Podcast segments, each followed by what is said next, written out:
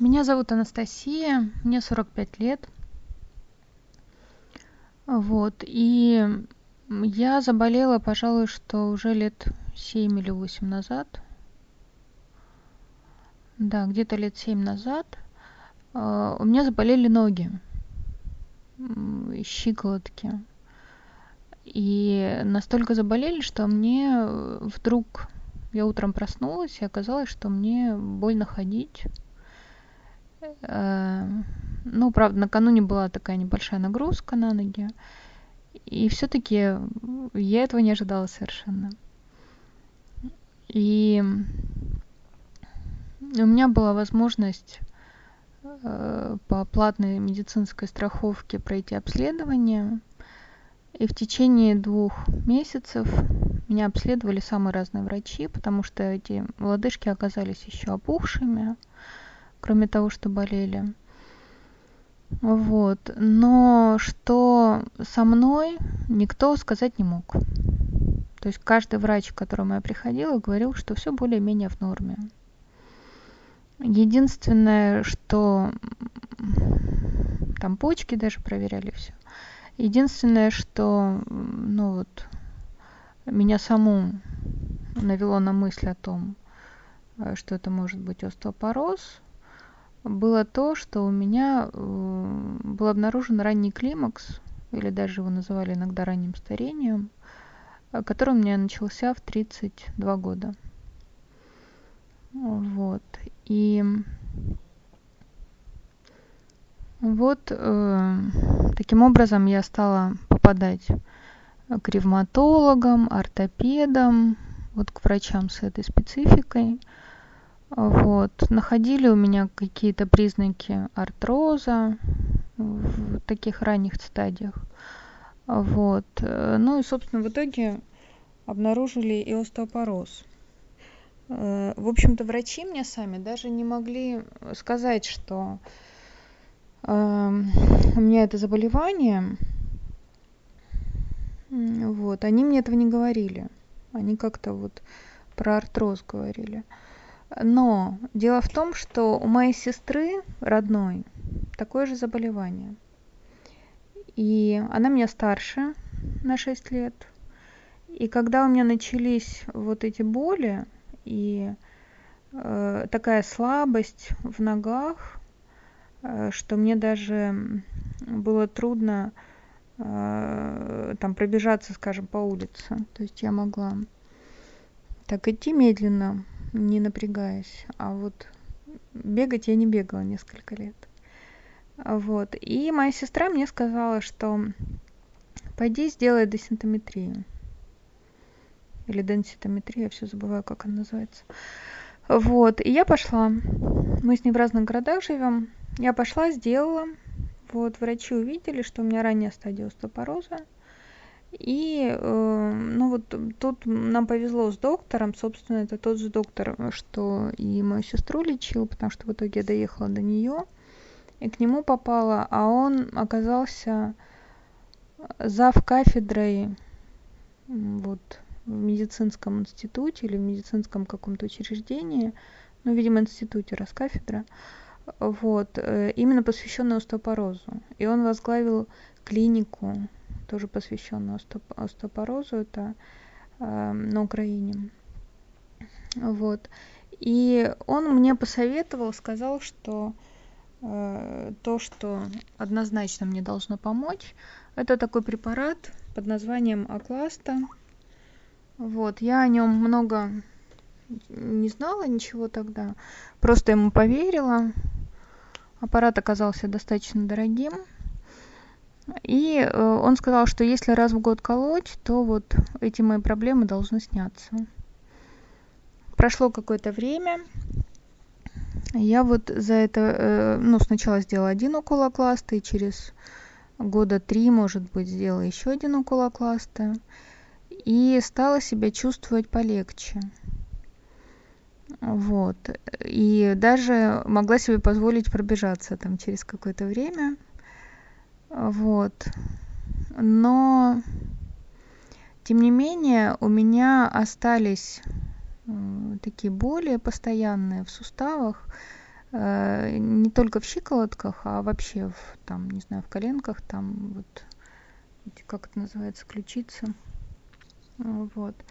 И реакция такая на холод, например, если прохладно, вот я могу не чувствовать холода, но может начаться вот эта вот такая болезненность в суставах. И я по, по ней понимаю, что, значит, надо как-то утепляться. Вот. Эм, ну вот вы предлагаете еще сказать, какие были проблемы. Вот пока я не дошла до этого доктора, мне предлагали разные другие лекарства, я, к сожалению, их уже не помню. Может быть, я их найду тут поблизости.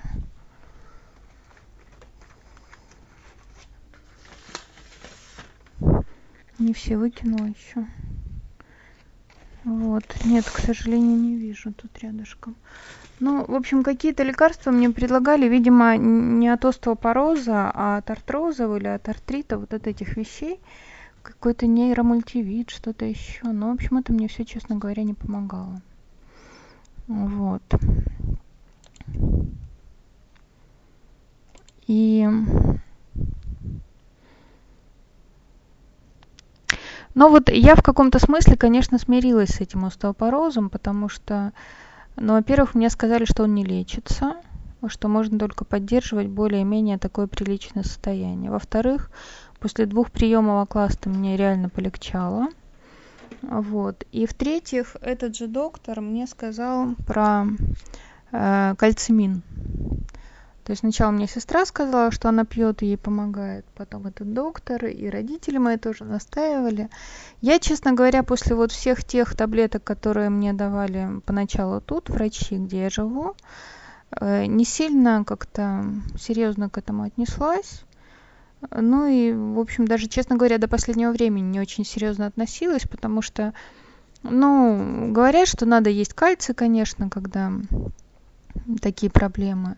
Я до этого тоже ела какие-то, ну, все время покупала какие-то вот эти э, баночки с кальцием, вот, разных видов. А тут сказали кальцимин и кальцимин. Даже, по-моему, мне первую баночку подарили э, родители, когда я там у них была. Вот. И, ну, я ее пила нормально.